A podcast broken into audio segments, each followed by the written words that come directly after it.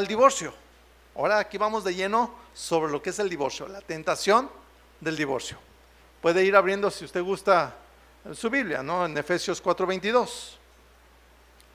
Entonces, fíjese bien, como introducción, deje decirle precisamente que el divorcio, hay como lo ve, en realidad es una tentación. Cuando hay problemas en el matrimonio o aún en la familia, lo primero que piensan es, vámonos. ¿Sí me explicó? Entonces no es así. ¿Sí? El divorcio es la separación precisamente de los esposos y podemos decir de una manera figurada, ¿sí? que en una familia entre los hermanos o entre padres e hijos, ¿verdad? Pues también cuando se enojan, podemos decir en manera de figurada como que se divorcian, ¿verdad? Como que se dejan de hablar y no te hablo, hago como que no te veo y eso no está bien.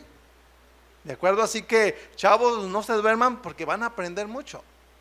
¿Sí? El mundo piensa que el divorcio es normal y no es así. Mire, desde Adán, cuando él pecó, ¿sí?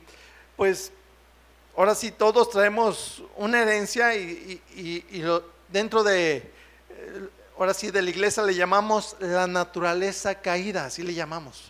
¿Sí? Esta frase de la naturaleza caída en sí no aparece en la Biblia. ¿eh? Ahí mismo en Efesios 4:22, la palabra o la frase que aparece es el viejo hombre, pero se entiende como la naturaleza caída. ¿Sí? ¿Por qué caída? Porque precisamente de cuando cayó el hombre en pecado tendemos a pecar. Y dice aquí Efesios 4:22, ¿ya lo tiene? Dice así, en cuanto a la pasada manera de vivir, Despojaos de qué? Del viejo hombre. Dice que está viciado conforme a los deseos engañosos. Ahí está el punto. O sea, el viejo hombre dice que eh, es como un vicio en cuanto a todos esos deseos pecaminosos. Es un vicio que tenemos en la carne de desear pecar. Que nos gusta pecar, porque así son los vicios. Los vicios, si a nadie le gustara el vicio, pues nadie tuviera un vicio. ¿Sí? Pero porque te gusta se hace un vicio. ¿Sí? Entonces nos engañamos a nosotros mismos pensando que es normal lo que no debemos hacer y no más porque todo el mundo lo hace, pero no es normal. ¿Sí? El viejo hombre es esa tendencia que todos tenemos a pecar. ¿Sí me explicó? Ese es el viejo hombre. El viejo hombre es que buscamos el pecado en vez de buscar las cosas de Dios. ¿Sí? Entonces, ¿cuántos batallan con el viejo hombre? ¿Verdad que sí?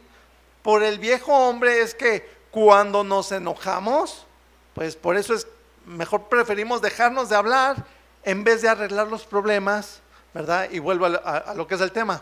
Nos divorciamos en vez de unirnos. En vez de... Eh, hay una frase que me gusta mucho, ¿no?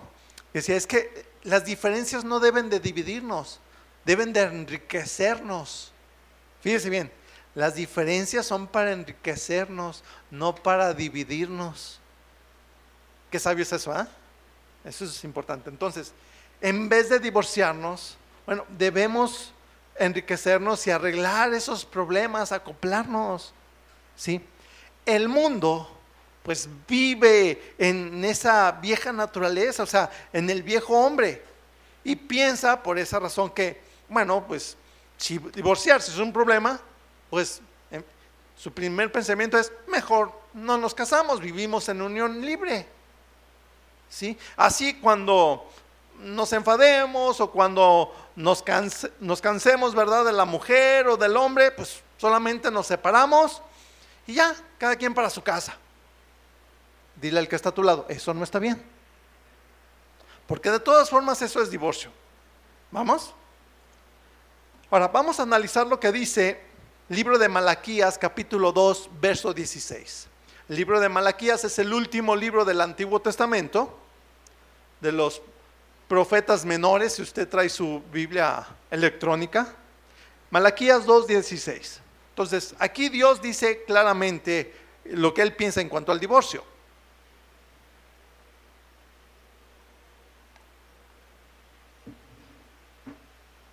¿Ya lo tiene?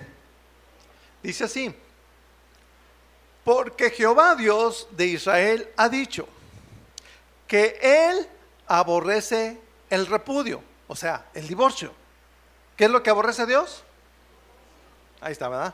Y al que cubre de iniquidad su vestido, o sea, el que hace injusticia y maldad, el que se porta injustamente y actúa con maldad, pues también Dios este, lo aborrece.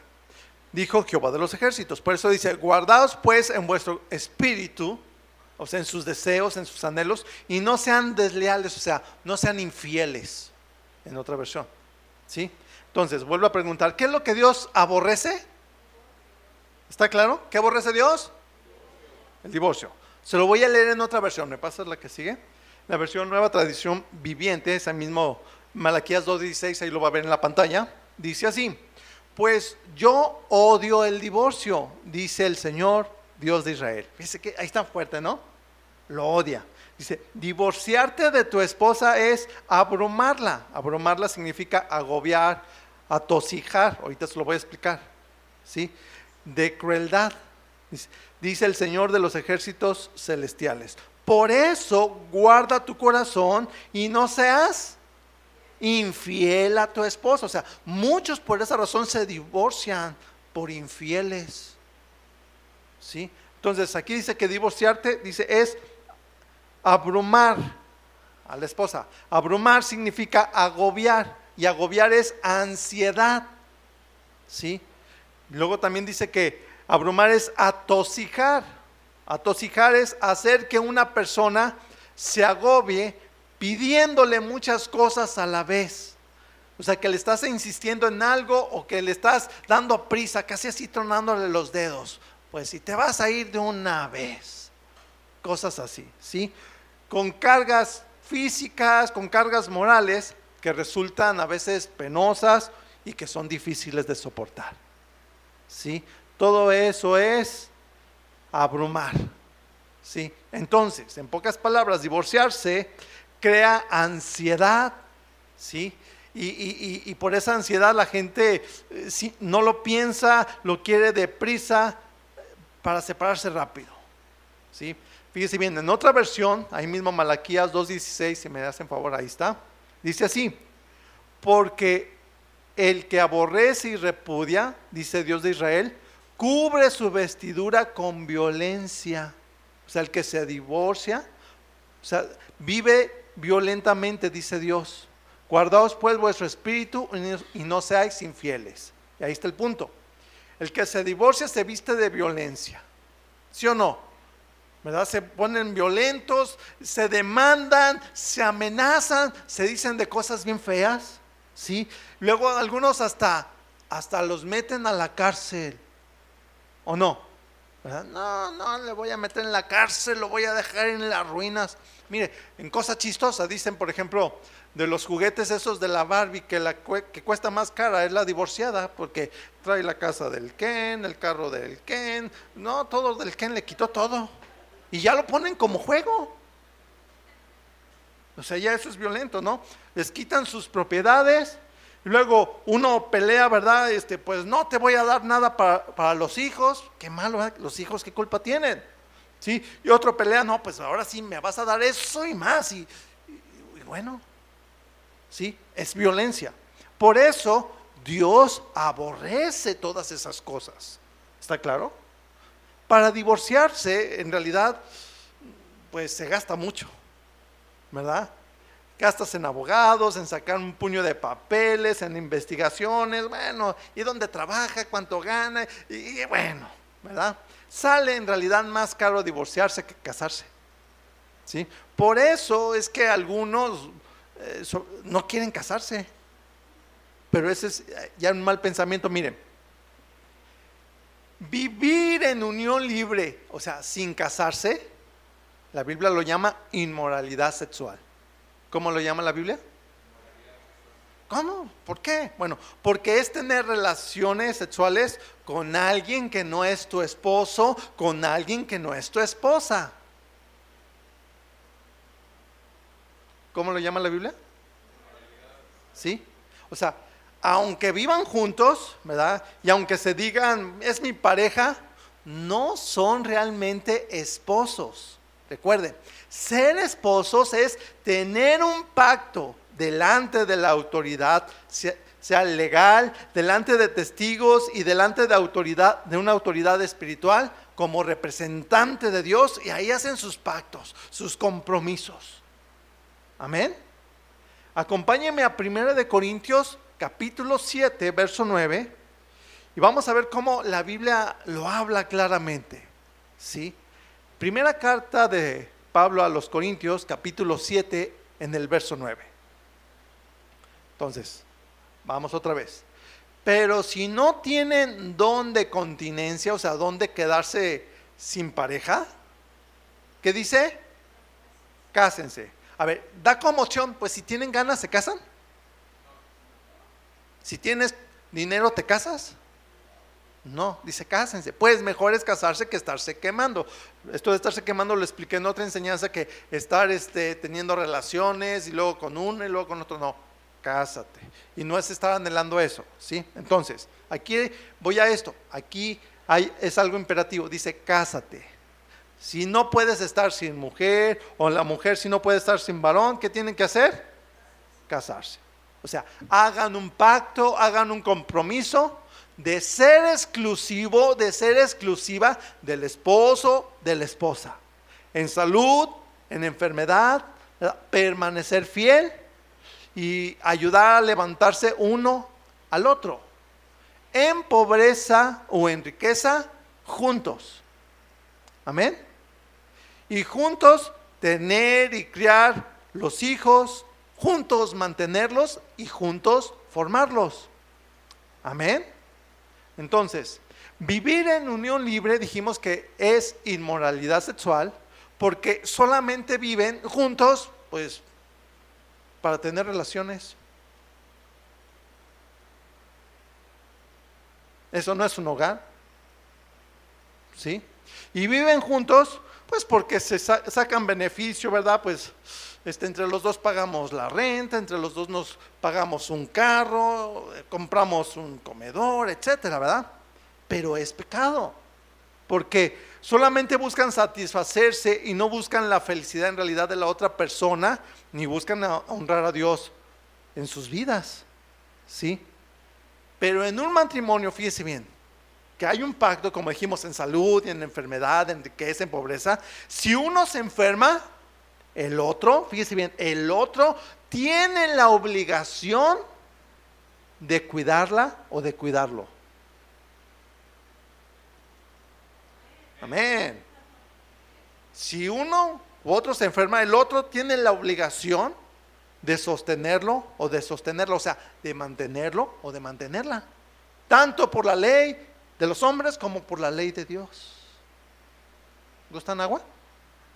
se pasan mejor las cosas. Amén. Por eso, piénsenlo si se va a casar por eso. Y si no tienen don de continencia, pues ya saben a lo que le van a entrar. Si no, oren por el don de continencia. ¿Sí? En un matrimonio tienen la obligación de no abandonarlo o de no abandonarla. ¿Sí? De lo contrario, vuelvo a repetir, la ley de los hombres dice que puedes demandarlo, ¿verdad? Por abandono de hogar, puedes demandar porque estás enfermo y no te cuida, ¿sí? Este, porque se deben de cuidar tanto por la ley de los hombres como por la ley de Dios. Ayudarse en salud y en enfermedad. ¿No la sabía? Pero eso es verdad. ¿sí? Dejar al esposo, dejar a la esposa cuando está enfermo, cuando está enferma, es abandono de hogar y eso es infidelidad. Y eso es pecado. ¿Sí? Es una tentación abandonar a la pareja cuando están enfermos. ¿Verdad? Y más, si, si, si, si cae ahí ya moribundo, caen en, en coma. Tristemente ha habido ejemplos de varones que ahí está la esposa, ¿verdad? Y duró en coma un mes y se buscó otra señora. Qué infiel. No lo hagan. ¿Entendiendo? Pongo una señal ahí en Corintio. Eh, vamos a Mateo, capítulo 19, verso 8. Ahorita voy a regresar a Corintio para terminar todo eso. Pero vamos a ver precisamente cómo enseñó Jesús claramente en cuanto al divorcio. ¿Sí? Dice aquí Mateo 19, verso 8. ¿Ya lo tiene? Dice así. Él les dijo, o sea, Jesús les dijo, por la dureza de vuestro corazón, ¿por qué? Moisés, o sea, la ley de Dios, Moisés os permitió repudiar a vuestras mujeres, mas al principio no fue así. Entonces dice que por duros de corazón, Moisés les permitió divorciarse.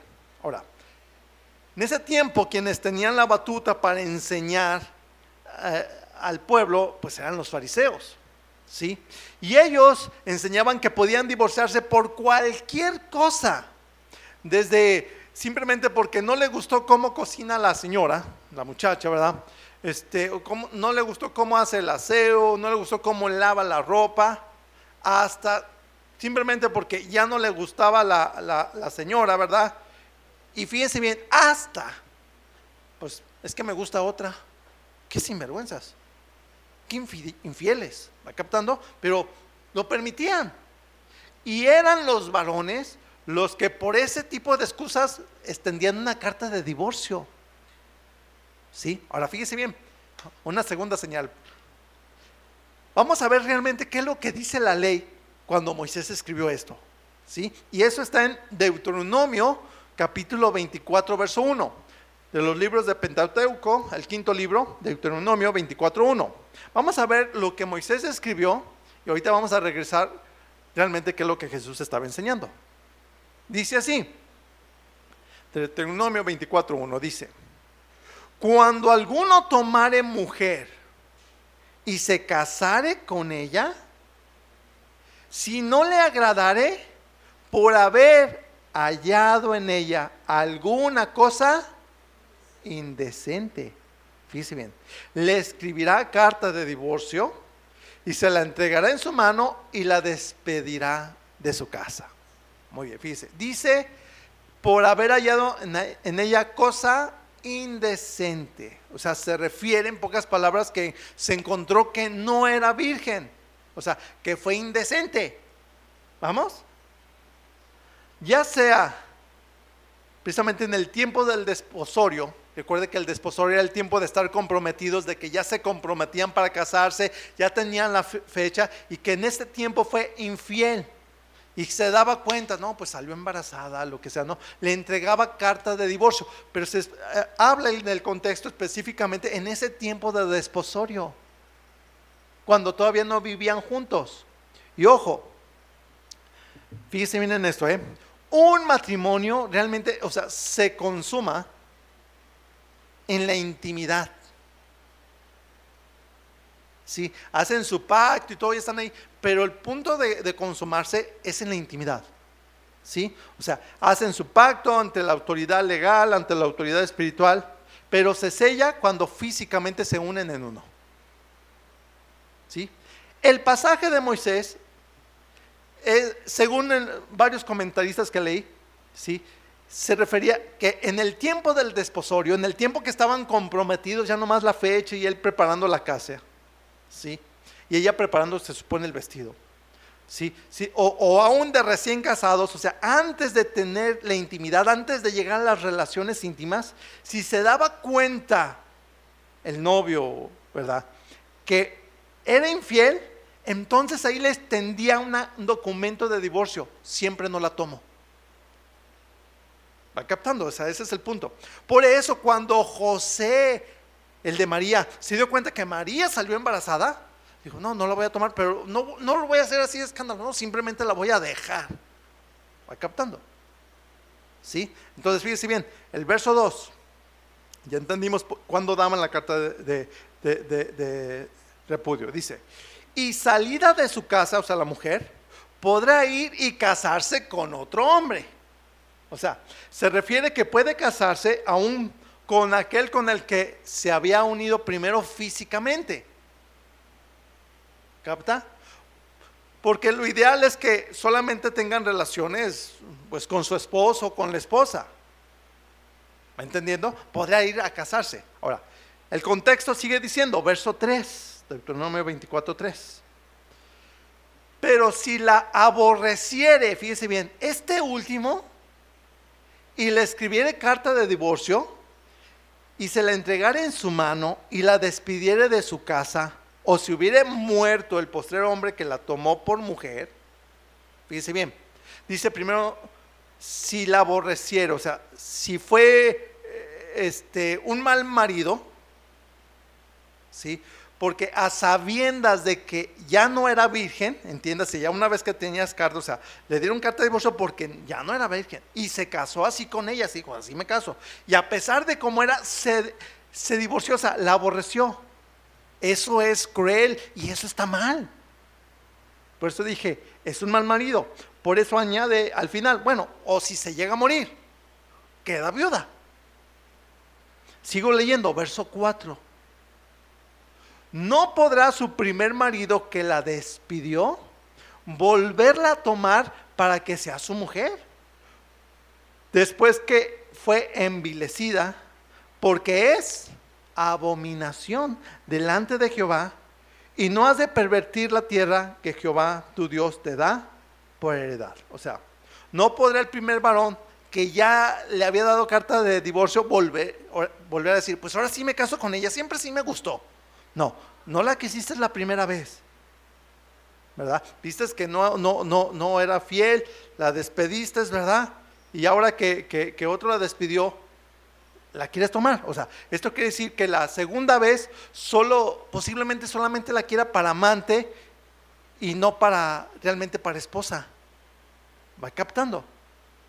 Porque el corazón es perverso. ¿Sí? Por eso dice, esto es abominación, o sea, es algo que Dios detesta. ¿Va captando? Ese es el contexto de lo que escribió Moisés en cuanto a la carta de repudio. ¿Entendemos? Ahora vamos a regresar a Mateo 19.9, que el Señor está enseñando. Ok, sí, Moisés escribió carta de repudio, pero por la dureza de su corazón. ¿Sí? Mateo 19.9 dice así, y yo os digo, que cualquiera que repudia a su mujer, dice, salvo por causa de fornicación, y se casa con otra, adultera. Y el que se casa con la repudiada, adultera. Entonces Jesús dice que solo por fornicación, o sea, por inmoralidad, sexual. ¿sí? No como decían los, los, los fariseos y que así lo enseñaban, ¿verdad? Este, no porque este, cocina mal, ¿verdad? No, ni porque se viste mal, ni porque huele mal, ni porque no se baña, ni porque los huele los pies. No, de veras, ahí no, me quiero divorciar de él porque le huele los pies, pues. Carbonato, talco, no sé. Un tratamiento y listo. ¿Verdad? Así que, ojo, la inmoralidad sexual es causa de divorcio, fíjense bien, porque no tienen la capacidad de perdonar ni de ser fieles. Por eso es causa de divorcio. Vuelvo a repetir, porque no tienen la capacidad de perdonar ni la otra parte de ser fieles. Y eso es dureza de corazón. ¿Lo entendió? El verso 10, ya entendiendo eso, o sea, no tenemos la capacidad de perdonar ni ser fieles. El verso 10 dice así, Dijeron, le dijeron sus discípulos, no, si es así la condición del hombre con su mujer, no conviene casarse. No estaban verdes estos todavía. Va captando, observe cómo tenían la idea de que, pues si me caso, si no me gusta, me divorcio. Eso pensaban. ¿Sí? El verso 11 dice así. Entonces Él les dijo, Jesús les dijo, no todos son capaces de recibir esto, sino aquellos a quienes es dado. O sea, los que andan en la carne no lo quieren recibir. ¿Sí? Solamente lo recibimos los que estamos en Cristo. ¿Cuántos dicen amén? Va captando. ¿Sí? Y ojo, un matrimonio un matrimonio, recuerde que la Biblia dice, por tanto dejará a su padre y a su madre y se unirá a su mujer. Eso es un matrimonio. La unión matrimonial es más fuerte que la unión entre padres e hijos, porque por eso dice, dejará a su padre y a su madre y se unirán y harán un matrimonio. ¿Sí? Siguen siendo, por supuesto, padres e hijos, pero ya no van a vivir juntos. La primera prioridad ahora del, nuevo esposo es su mujer y la nueva prioridad de la nueva esposa es su marido. ¿Vamos? En cambio, lo que nos está diciendo es que el matrimonio es más fuerte que la relación entre padres e hijos. ¿Capta? Por eso, delante de Dios, fíjense bien, no se disuelve un matrimonio. Es tan importante esta decisión, porque delante de Dios no hay de que, no, ya, así como decían los fariseos, no, ya no me gustó. No, no, no, delante de Dios es un matrimonio. Delante de Dios es cuando te unes a tu esposa, a tu esposo, es para toda la vida. ¿Para cuándo es? Y ojo, una infidelidad sexual, fíjense bien en esto, ¿eh? Como dijo el Señor, no todos lo pueden recibir, o sea, los carnales no lo reciben, pero los, los, los que somos espirituales, sí, fíjense, una infidelidad sexual no debe de destruir un matrimonio. Fíjense bien en esto. ¿Cómo? Sí, es que en Cristo podemos tener la fuerza y la capacidad de perdonar. Solamente en Cristo. Sin Cristo no. ¿Sí? Y en Cristo debemos tener la convicción del pecado para no caer en esa inmoralidad sexual, de infidelidad. ¿Sí? Y si caemos en cualquier pecado, el que sea, debemos arrepentirnos dejando y abandonando todo pecado. Y claro, una vez que lo abandonamos, restituir y sanar al que dañamos. Va captando el punto. Por eso digo, o sea, delante de Dios, ese es un matrimonio. ¿Sí? Los que no tienen esa capacidad, no, no, no, no lo perdono. Bueno, pues no tuviste esa fortaleza, está bien. Y el otro, pues no me arrepiento. Peor, es así, tacha. ¿Sí? El divorcio se da porque tienen la idea, así como lo tenían los fariseos, de que se pueden divorciar. Vuelvo a repetir. El divorcio se da porque tienen la idea de que se pueden divorciar. Delante de Dios, repito, no hay divorcio. Solo cuando la persona que peca, o sea, que cometió la inmoralidad sexual, que no se arrepiente. Ahí sí Dios dice, este, apedréenlo. ¿Me explico? Entonces, la persona afectada, sea hombre o sea mujer, ¿sí? si se encuentra en que su pareja este, fornicó, ¿verdad? Entonces la persona afectada que no hizo nada, ¿verdad? Debe de abstenerse de tener relaciones sexuales con la persona pecadora. ¿Vamos? Y más si no se ha arrepentido, no. Y le es permitido separarse momentáneamente, ¿verdad? O aún total, si, si la otra no se ha arrepentido, para evitar, número uno, más inmoralidad sexual. ¿Por qué? Porque es inmoral que siguiera teniendo relaciones con su esposo o con su esposa que, que tiene relaciones con otra tercera persona. Eso es inmoral. ¿Va captando? Sí. Y dos, evitar enfermedades que vienen por eso y Dios permite esas enfermedades precisamente por lo mismo, por causa del pecado. Y tres, evitar un mal ejemplo, tanto espiritual como en lo moral, a su familia y a la iglesia. ¿Van entendiendo? Así que no deben de tener la tentación de que se pueden divorciar o mejor, en otras palabras, mejor quédense sin casar. ¿Sí? No deben de tener la tentación tampoco de en unión libre. No, está claro, ¿sí? Vivir juntos sin casarse, dijimos, es inmoralidad sexual. Es de mal testimonio, es mal ejemplo y como lo vimos es pecado. Cuando ya tienes esa convicción, lo primero que tienes que hacer es empezar a arreglar tus papeles hasta que los tengas arreglados. Amén. Dios aborrece que tengan pensamientos de vivir en unión libre, ¿sí? Y de que se puedan después separar o divorciar. ¿Me explico? Porque los que piensan que pueden divorciarse o que pueden separarse desde antes de casarse, ya están en pecado. O sea, debes de arrepentirte.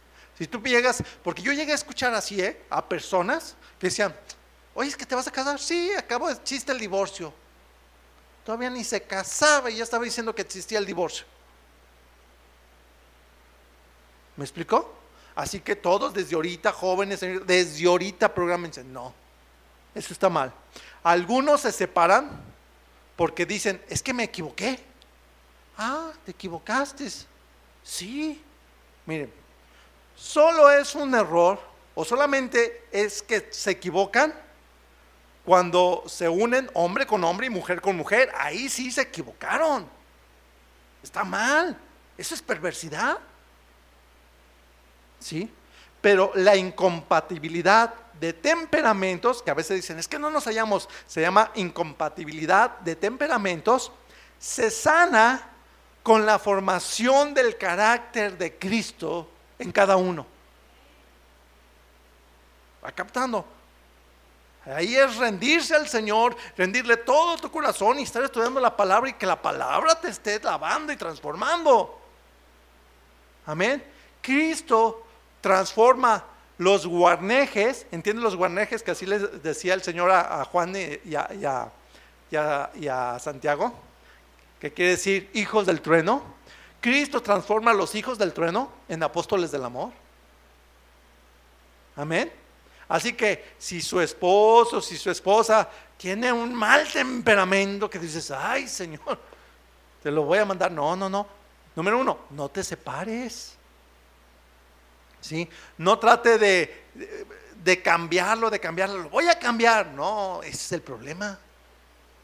Lo que tenemos que hacer es orar. ¿Qué tenemos que hacer? Qué, bonita esa alabanza, ¿no? Que, que entonamos, ¿verdad? A veces, a veces es más fácil hacer otras cosas que orar.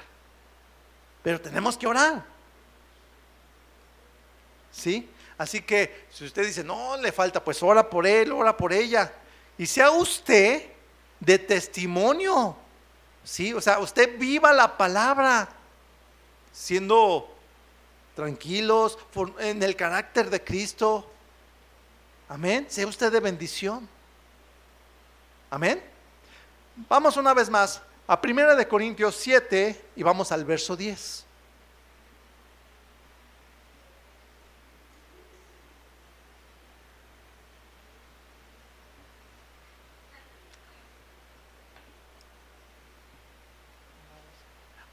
bien.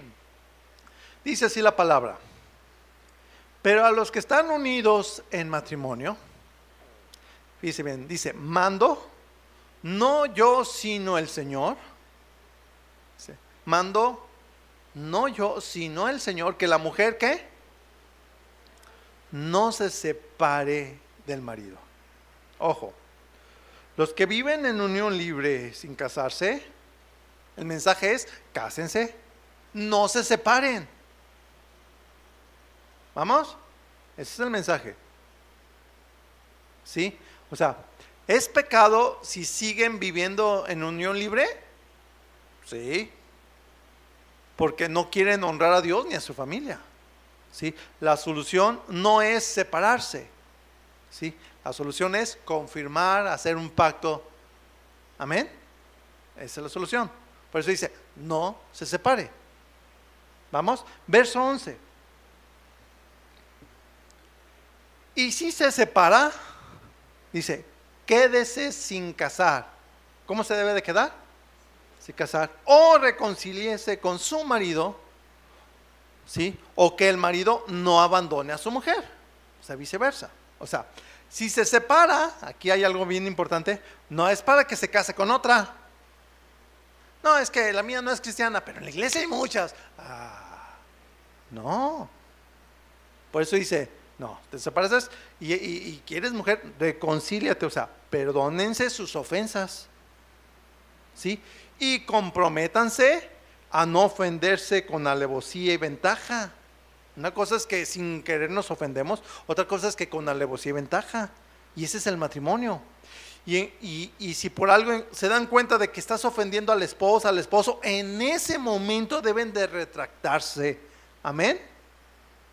Y ojo, a los que su esposa o su esposo no es cristiano, porque así está el punto, es que no es cristiano, no es cristiana, fíjense bien cómo dice el verso 12, dice así, 12.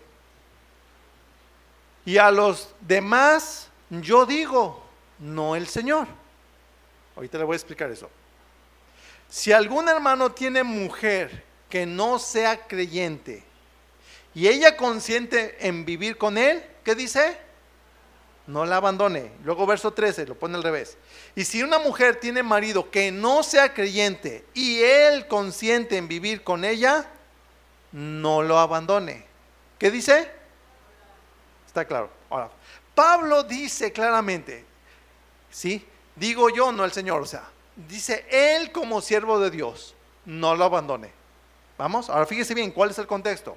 El contexto es porque en, tiempos antiguos y específicamente en los tiempos cuando regresaron del cautiverio, de estar en Babilonia y regresaron, eran los tiempos de Nehemías y de Esdras. Usted puede leer ahí en Nehemías y Esdras, ¿sí? que algunos de los levitas que ya estaban ahí en Jerusalén se habían casado con mujeres extranjeras que no eran del pueblo de Dios y que ya tenían familia y que y se olvidaron de que Dios había mandado que no se casaran con mujer extranjera o con varón extranjero porque iban a desviar su corazón a los ídolos. Entonces llega Nehemías, llega Esdras y les empiezan a ordenar la ley y empiezan a poner orden.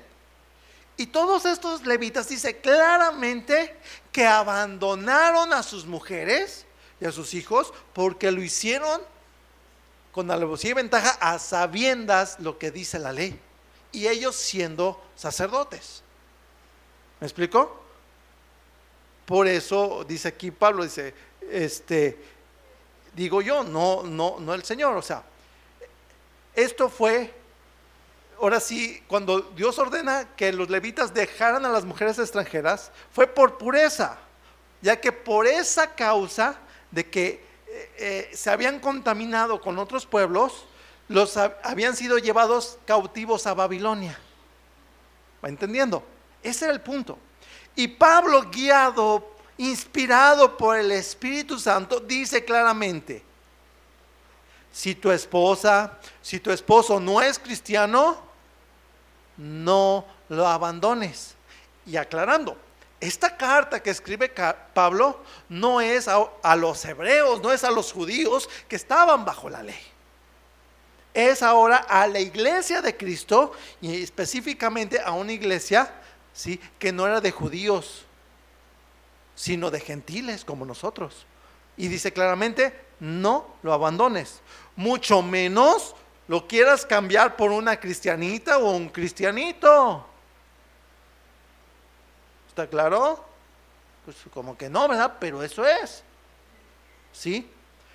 Y el punto y el mensaje es de que se trata, no sean inmorales y no sean infieles. Amén. Se trata de dar testimonio de que eres cristiano, de que eres cristiana a tu esposo, a tu esposa. Amén. ¿Cómo? Pues precisamente con tu estilo de vida, con tu trato amable y responsable. A los que viven, repito, en unión libre, el mensaje es, cásense, no se dejen. Si tu pareja no quiere casarse, porque a veces así, no, no, yo no me quiero casar, bueno, ora por tu pareja y explícale, mira, es que es necesario casarnos. ¿Sí? Y ten tenga usted la convicción de casarse a la primera oportunidad. En cuanto diga, sí, pues, ahí, en esa. ¿De acuerdo? ¿Sí? Mientras tanto que, te dice el sí, bueno, no abandones a tu pareja. Y menos, vuelvo a repetir, para casarte con otra. Si ya tienes ahí, ay, es que es así, usted lo escogió. ¿Sí? Verso 14. Dice, porque el marido incrédulo, o sea, el que no es creyente, es santificado en la mujer y la mujer incrédula en el marido. Pues de otra manera vuestros hijos serían inmundos, mientras que ahora son santos. ¿Sí? Y está hablando precisamente de un creyente con un inconverso. Entonces, Dios santifica y Dios bendice el matrimonio. Fíjense bien, aunque tu esposo o tu esposa todavía no sea cristiano, Dios los bendice. Y a los que ya viven en unión libre, repito, cásense. Aunque tu pareja, fíjense bien, aquí esto es delicado, ¿no? Pero fíjense bien, aunque digas, es que mi pareja no es cristiano, no es cristiana. Ok, una de dos, o te casas o la dejas y te quedas sin casar. Siempre y cuando no tengas hijos con ella. Pero si ya tienen hijos, cásense. Nada de que no, pues es que no es cristiano, me voy a separar. ¿Y los hijos que tienes qué? Bueno, pues ahí le voy a mandar. No. ¿Van captando? ¿Sí? Aunque no sea cristiano y cristiana, si ya tienes hijos con ella, con él, cásense. Para que no vivan en inmoralidad sexual. ¿Sí? Verso 15, 1 Corintios 7, 15. Pero si el incrédulo el que no es cristiano, se separa, sepárese. Pues no está el hermano o la hermana sujeto a servidumbre o en semejante caso. Dice, sino que a paz nos llamó Dios. Quiero explicar bien esto. Fíjense, aquí dos cosas quiero explicar. Si el incrédulo se quiere separar, ¿sí? Inciso A, fíjese bien tal vez se quiere separar porque no tolera, ese es el primer contexto, que usted sea cristiano, que usted cante alabanzas, que usted lea la Biblia y ya, ah, ya vas otra vez con tu Biblia, ya otra vez con tus enseñanzas, ¿verdad? Mejor sabes que hasta aquí. Bueno, si no tienes hijos con ella o con él, ¿qué? Pues sepárese, ¿verdad? Pero no es para pues acabo ya tengo con quién. si ya tienes con quién, eso se llama infidelidad, eso se llama inmoralidad. ¿Sí? Solo que, insisto, fe, si el incrédulo se separa porque es infiel, esa es la otra parte, es que el incrédulo, pues como no tiene temor de Dios, y anda eh, ahora sí en la naturaleza caída, en la vieja naturaleza, en el viejo hombre, ¿ah? pues lo más seguro que sea como el mundo, que son infieles, inmorales, ¿verdad? Y dicen, no, ¿sabes qué? Ya, pues ya tú, andas allá con tu Biblia, con tu Dios. No, yo me voy a casar con otra persona, ¿verdad? O, me voy a juntar con tal persona. Bueno, si te llegan a decir así, pues sepárate de esa persona. Porque de otra manera es inmoral. Y sé, también solo si puede volver a casarse, solamente podrás volver a casarte, ¿sí? Eh, eh, y cada caso es diferente y, necesitan venir este, con el pastor. Vuelvo, así como dije, ¿no? Si la persona incrédula se, se fue a vivir o, comete pecado inmoral y no quiere arrepentirse, ¿me explico? Entonces sí, te separas y entonces sí te podrás casar, pero mientras, no. ¿Está claro? Amén. Entonces, número dos, en cuanto a este versículo, al final dice, a paz nos ha llamado Dios. ¿Lo lee así? Y dice así, fíjense inciso A. Hay personas, precisamente, que son agresivas, ¿verdad?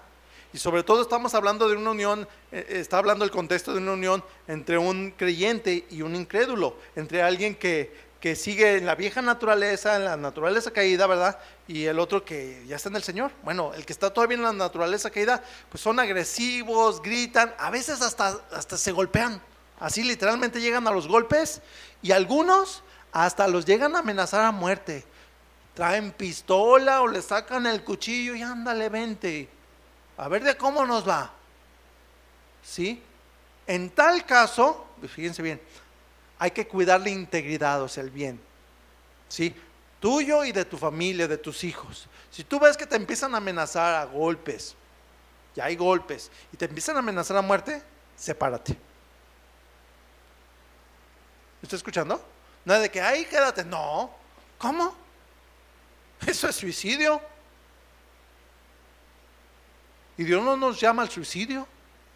Dice a paz.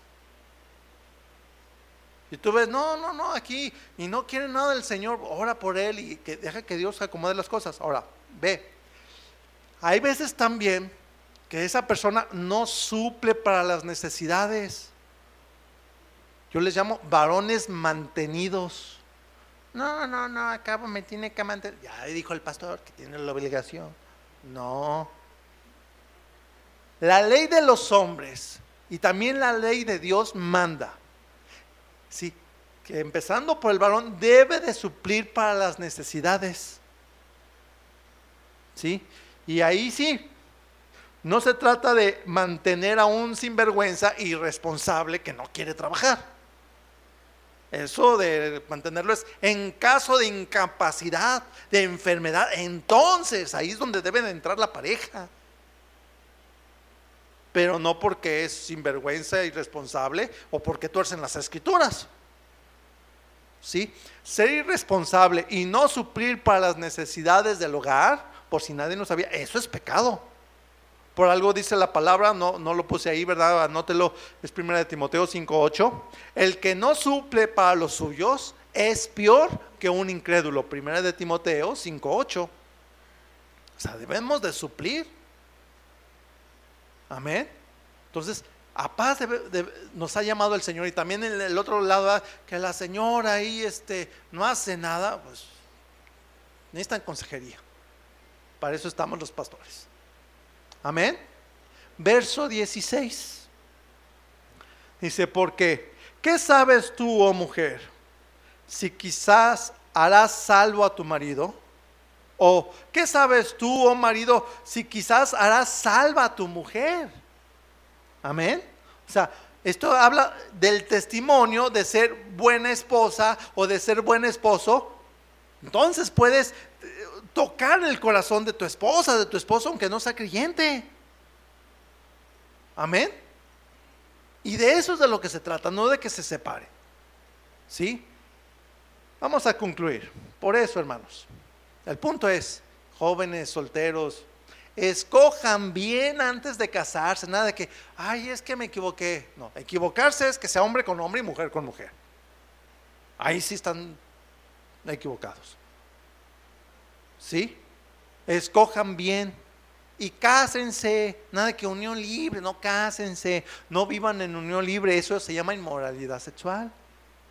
¿Lo entendieron? ¿Sí? No tengan relaciones sexuales antes de casarse. Eso también es inmoralidad sexual. Escojan bien antes de tener novio o novia. Recuerden, el propósito del noviazgo es para platicar. ¿Para qué? Y platicando se conocen, hacen planes cuando se vayan a casar, oran juntos, etcétera. Amén. El noviazgo no es para estarse besoqueando y, eh, ¿qué, pues? Es para el matrimonio. Digo, yo no digo que un besito a veces ahí, pero ahí todos apasionados, ¿qué pues? En lo oscurito, no. ¿Sí? Ni para tener, mucho menos para tener relaciones sexuales, eso es inmoral. Si no piensan casarse todavía, si no están listos para casarse, pues no tengan novio, no tengan novia. Recuerden como dice ahí en Corintios, ahorita no lo leí, pero dice el, verso 1 de ahí del capítulo 7, bueno le sería al hombre no tocar mujer. Igual a la mujer, no tocar hombre. O sea, no pienses en tener novio o tener novia si no están listos todavía para casarse. Y mucho menos tener relaciones sin casarse. Eso es fornicar y es pecado. Amén.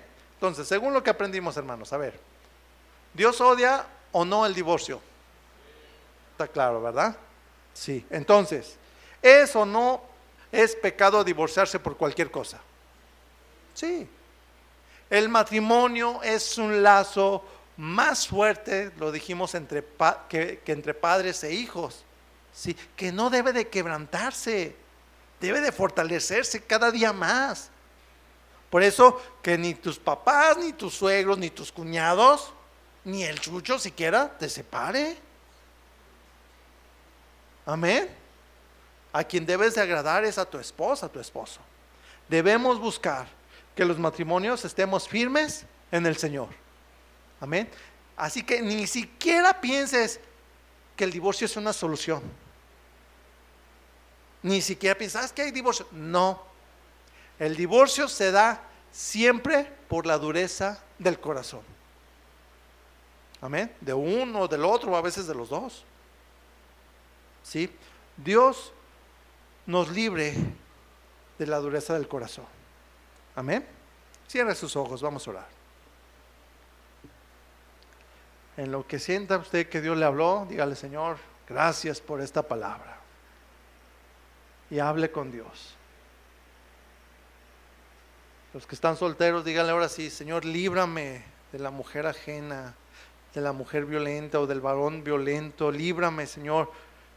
Y entrégale tu corazón al Señor, tus gustos, tus deseos. Dile, yo te entrego todo, Señor. No quiero estar en esas cosas que no debo de estar. Y que todo sea en tu tiempo, Padre.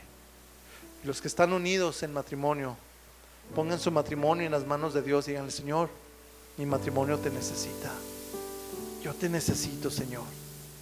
En el nombre de Jesús. Si usted en algo ha pecado, si siente que algo tiene que entregarle al Señor, este es el tiempo. Dígale, Señor, te entrego mi vida. Señor, te entrego mi corazón. Señor, pongo en tus manos mi familia, mi matrimonio. Como orábamos hace rato por el futuro, el futuro de los jóvenes, pónganlo en las manos de Dios. Dígale, Señor, pongo en tus manos mi futuro. Y si usted necesita a Dios, dígale, Señor, te necesito. Te necesito, Dios. No me dejes en la dureza de mi corazón. Líbrame de mis pecados que me son aún ocultos, Señor. Hazme entender sabiduría. Aquí estamos, oh Dios, necesitados y dependientes de ti. Queremos honrarte todos con nuestras vidas. Señor, cuántos errores hemos cometido, pero tu misericordia nos alcanza, tu misericordia es suficiente. Nos aferramos a tu misericordia nos aferramos a la cruz de Cristo, que por medio de esa cruz llevó todos nuestros pecados. Líbranos, Señor, de nuestra vieja naturaleza. Ayúdanos a dejar todo vicio de la carne. Nos entregamos a ti. Gracias, Señor, por tu palabra. Gracias, Señor, por lo que tú nos hablas, por este mensaje. Bendice a tu iglesia. Y te damos gracias, Señor, por lo que tú estás haciendo en nuestras vidas. En el nombre de Jesús, Señor. Gracias, Padre. Amén. Amén. Estos temas son delicados y como mencioné en una parte, hay cosas que se requiere consejería porque son cada caso es diferente. Para eso estamos los pastores. Cuando usted vea que ocupa consejería o aún que alguien está así, acérquese. Amén. Es mejor acercarse, exponernos a la palabra de Dios y que Dios sea el que sane y restaure. Amén. Qué importante es la palabra y qué hermosa es la palabra a su tiempo. Póngase de pie, hermano. ¿Aprendimos? Usted puede decir, ah, no sé para qué, pero Dios sí sabe por qué aprendió usted esta palabra. Porque lo más seguro es que usted conozca a alguien que necesite un mensaje de esto. Y ya con esto usted puede ir y compartirle. Con eso puede usted orar por esa persona también y guiarlo a la palabra, a nuestro Señor. Amén. Levanten sus manos todos al Señor. Digan, Señor, gracias por esta palabra. Nos ponemos en tus manos, Señor. Iglesia, que el Señor les guarde, que el Señor les bendiga y que el Señor haga resplandecer su rostro sobre ustedes y les llene de paz. El Señor guarde su entrada y su salir. El Señor bendiga a sus familias y sus futuras familias también. En el nombre de Jesús. Amén. Que Dios les bendiga, hermanos. Pasen, por favor, los que tienen sus niños por ellos. Recuerde platicar con el maestro, cómo estuvieron sus hijos que hay que arreglar, que trabajar con ellos. Amén. Saluda a los demás, bienvenidos todos. Dios les bendiga. Amén. Me cortaste. La-